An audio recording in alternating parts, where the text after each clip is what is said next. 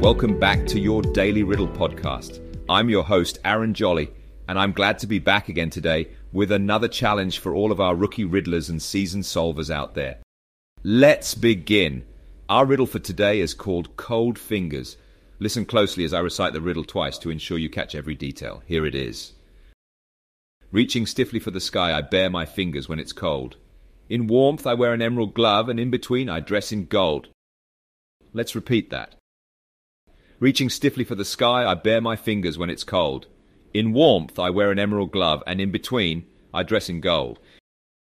If you need some time to contemplate the riddle, feel free to pause the podcast and give it some thought. I'll reveal the answer in just a moment.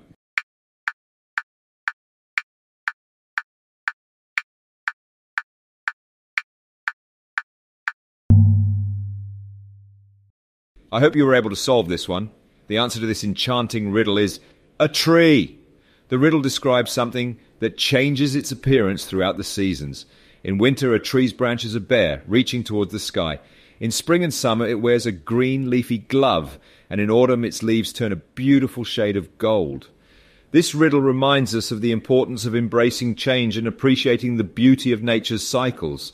Just like a tree, our lives go through different seasons, each with its unique challenges and opportunities.